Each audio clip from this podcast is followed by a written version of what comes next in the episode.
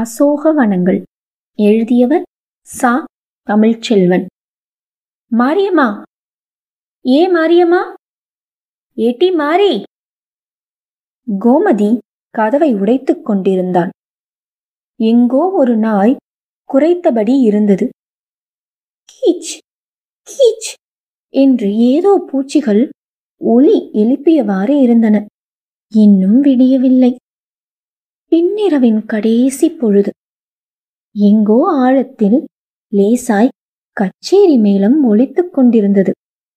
வர வர அதுவே பெருசாகி இடியோசா இடியோசையாகிவிட கனவும் தூக்கமும் சடாரென களைய மேளமல்ல கதவு தட்டுவது கோமதி என தெரிந்ததும் பிடிஞ்சு போச்சோ?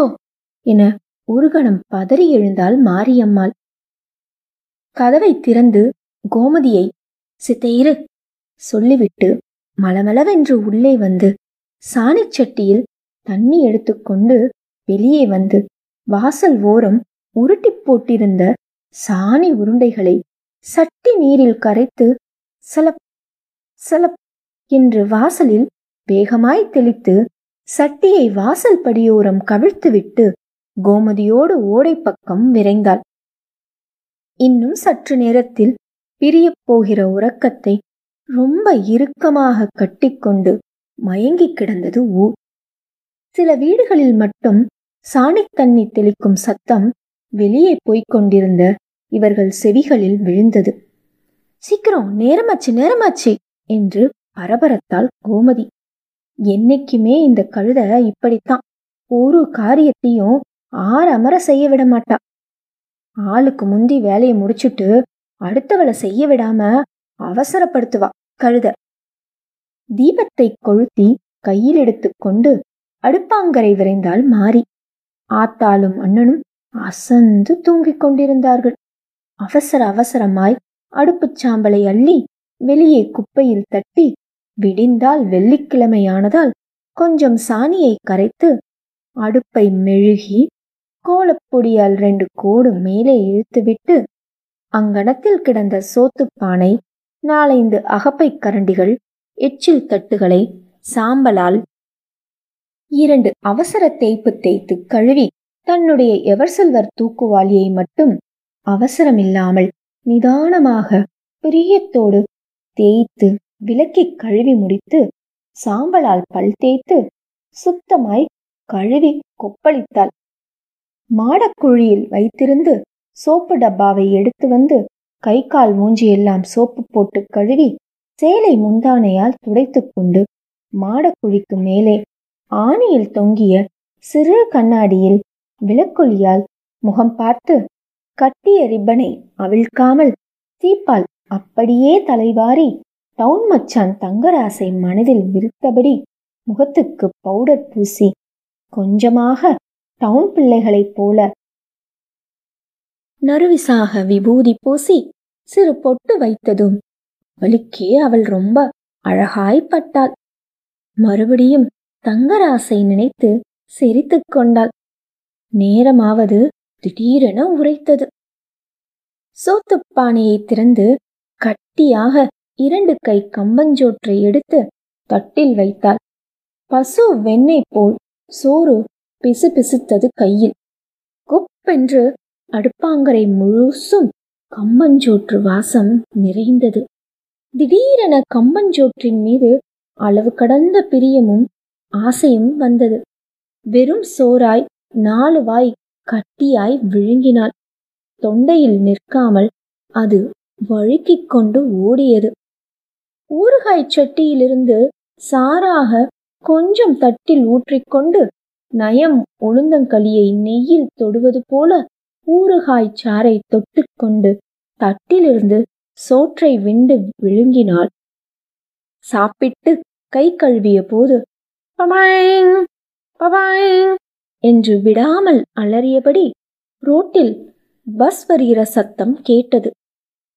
உடல் முழுக்க ஒரு அவசரம் தொற்றிக்கொண்டது ராத்திரி அண்ணனுக்கு பொங்கிய அரிசி சோற்றில் மீந்து வைத்திருந்ததில் நீச்சத்தண்ணியும் பருக்கையுமாக ரெண்டு கை அள்ளி தன் எவர்செல்வர் தூக்குவாளியில் ஊற்றிக்கொண்டார். வாசலில் மாரி! என்று கோமதி அலறினாள். மாரியும் அவசரமாய் வெளியேறு யாத்தா போயிட்டாரே! என்று கத்திவிட்டு கோமதியுடன் ரோட்டுக்கு ஓடினாள். உறங்கும் ஊரை கூவி எழுப்பி எரிச்சலூட்டிக் கொண்டிருந்தன சேவல்கள். தெளிவில்லாத மனித குரல்கள் மாட்டுக் கதறல்கள் கிணற்றின் வாளிகள் விழுகிற டப் சத்தங்கள் சில காரை வீடுகளில் பைப்படிக்கிற சத்தங்கள். ஊர் மெல்ல சோம்பல் முறித்து எழுந்து கொண்டிருந்தது. டவுனில் இருக்கிற தீப்பெட்டி கம்பெனிக்கு தங்களை கொண்டு போகிற அந்த முரட்டு பஸ்ஸில் இடித்து நெறித்து ஏறிக்கொண்டிருந்தார்கள் குழந்தைகள் சிறுவர்கள் பெண்கள் கோமதி மாரியம்மா. எல்லோரையும் அழைத்துக் கொண்டு மீண்டும் பபாயிங் என்று அலறியபடி பஸ் பறந்தது. நெரிசலில் நின்ற மாறி பஸ் குலுங்கலில் ஆடி ஆடி கையில் இருந்த தூக்குவாளியிலிருந்து நீச்சத் தண்ணி கோடு கோடாய் வடிந்து விடாமல் ரொம்ப கவனமாய் பார்த்து கொண்டாள். ஒரு நீளமான ஓடு வேய்ந்த ஹாலை தட்டிகளால் ரூம் ரூமாய் தடுத்திருந்தது. ஒவ்வொன்றிலும் தீப்பெட்டி ஒட்டுகிறவர்கள் கட்டை அடுக்குகிறவர்கள் கோமதி மாரியம்மாவைப் போல குச்சி உருவுகிறவர்கள் இன்னும் லேபிள் ஒட்டுகிறவர்கள் என குழந்தைகளும் பெண்களுமாய் சலசலத்துக் கொண்டிருப்பார்கள். எந்நேரம் பேச்சுதான். அப்படி என்னதான் பேசுவார்களோ? அதிலும் இந்த கோமதி இருக்காளே. அதா பேச்சுனா உசுறு அவளுக்கு. கண்ணை உருட்டிக்கிட்டு கைய ஆட்டிக்கிட்டோம் சிரிச்சுக்கிட்டோம் வச்சுக்கிட்டோம். அவ அடிக்கிற அரட்டை இருக்கே. பஸ் ஏறி இங்கே வந்த சேர்ந்த உடனே அவளுக்கு எங்கே இருந்துதான் வருமோ? இம்புட்டு சந்தோஷமோ சிறுபானியோ ஆனா அவளை சொல்ல என்ன இருக்கு? வீட்டிலே அவ ஆத்தாளுக்கு சீக்கு. எல்லாமே படுக்கையிலே தான் வீட்டிலே இருக்கும்போது ஆத்தாளுக்கு பீமோத்திரம் அள்ளி போடவே. ச்சே சரியா இருக்கும். அந்த கஷ்டத்தை எல்லாம் இங்க வந்து பேசி சிரித்து கரைக்கிறா போல. இப்படி சிந்தனையில் மூழ்கியபடி வேலையில் ஈடுபட்டிருந்தால் மாறி அவ எப்பவும் அப்படித்தான். அனாவசியமா பேச மாட்டான் வேலையில் ரொம்ப சுட்டிக. சில நாட்களில் நாலு ரூபாய்க்கு மேல கூட பெட்டி அடைத்து விடுவாள். அவ கை தானாகவே கட்டையிலிருந்து குச்சிகளை உருவி பெட்டியில் அடைத்து போட்டு கொண்டே இருக்கும். மனசுக்குள் சினிமா கணக்கா ஏதாச்சும் ஓடிக்கிட்டே இருக்கும். சின்ன பிள்ளையில தங்கராசு கூட அம்மா அப்பா விளையாட்டு விளையாடின நாளிலிருந்தே அவன் குடும்பத்தோட டவுனுக்கு படிக்க போன போது இவ தெருவெல்லாம் புரண்டு கதறி அழுத நாள் வரைக்கும் ஒரு சினிமா. அப்புறம் ஊர் பிள்ளைகள் எல்லாம் கம்மாயில கும்மாளம் போட்டு குளிக்கையில் ச்சே கண்ட தண்ணியில குளிச்சா உடம்பு கருத்து போயி. பிறகு தங்கராசு கட்டிக்க மாட்டேன்னு சொல்லிட்டா என்னாகிறது? என்று நித்தம் வீட்டிலேயே குளித்தது முதல் அவள் பெரிய மனுஷியாகி சமைந்து தங்கராசின் நினைப்பிலேயே பல்லாங்குழியும் தாயக்கட்டையும் ஆடியது வரை இன்னொரு சினிமா. அப்புறம் இனிமே கல்யாணம் முடிஞ்சு அவனோடு கழிய போற ஒவ்வொரு நாளும் இதுதான் அவளுக்கு ரொம்ப பிடிக்கும். ஒவ்வொரு சினிமா தான். இப்படி பூவிரியிற மாதிரி மனசுக்குள்ள எத்தனை கணா வேலை பார்க்கிற லட்சணமயிரா இது?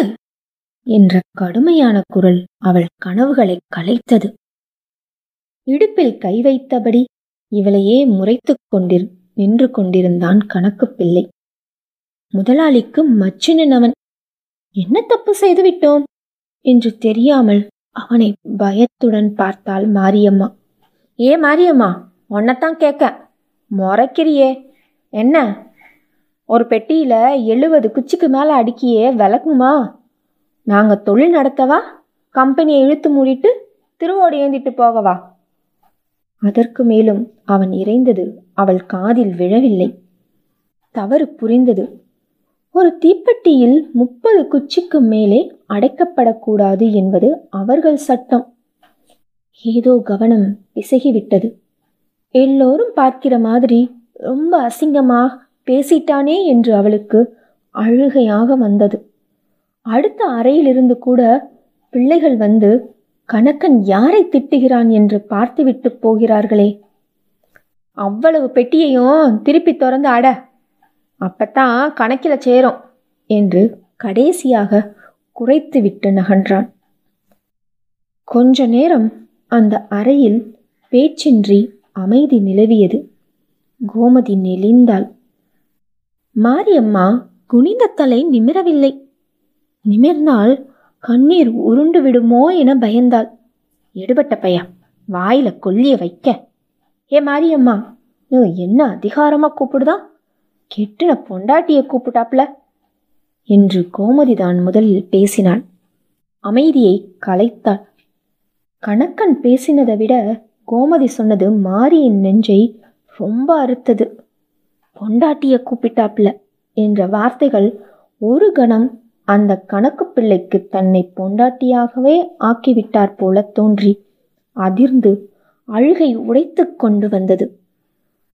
ஒண்ணுக்கு போகிற மாதிரி கக்கூஸ் பக்கமாய் போய் சித்த நேரம் அழுதுவிட்டு முகத்தை முந்தானையால் துடைத்து கொண்டார். தங்கராசு மனசில் வந்தான். செத்துப்போன ஐயா வந்தார்.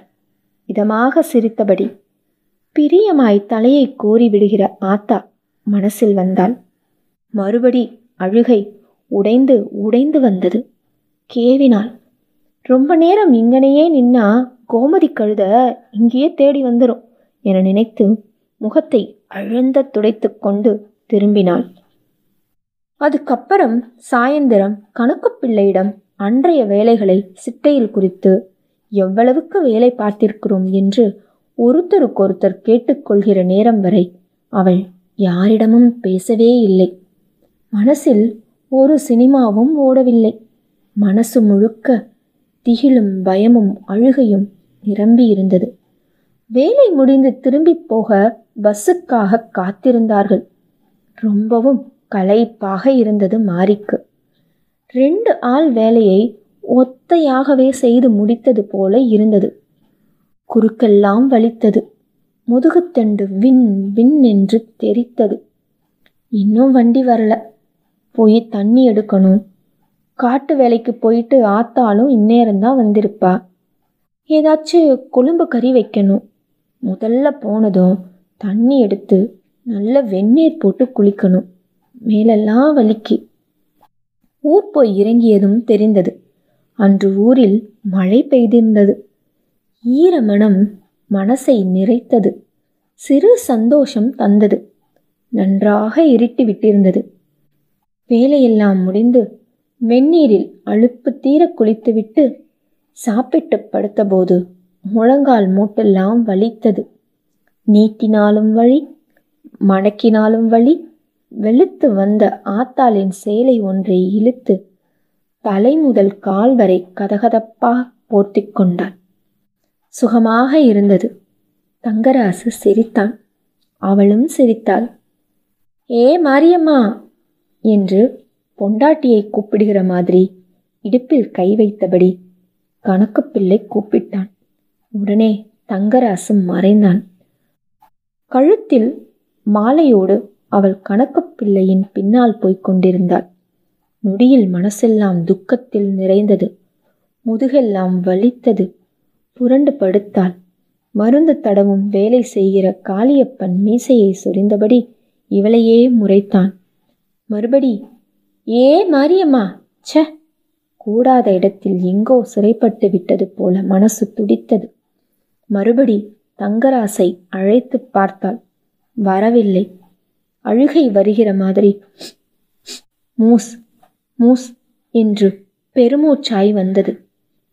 தங்கராசு வரவில்லை.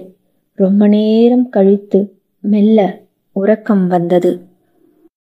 இயல் குரல் கொடை மூலம் பங்களிக்க விரும்புவோர் Iyal podcast at Gmail dot com என்கிற மின்னஞ்சல் முகவரியில் எங்களை தொடர்பு கொள்ளலாம். இணைந்து இயங்குவோம். நுட்பம் தமிழ் மொழியில் தழைக்கச் செய்வோம்.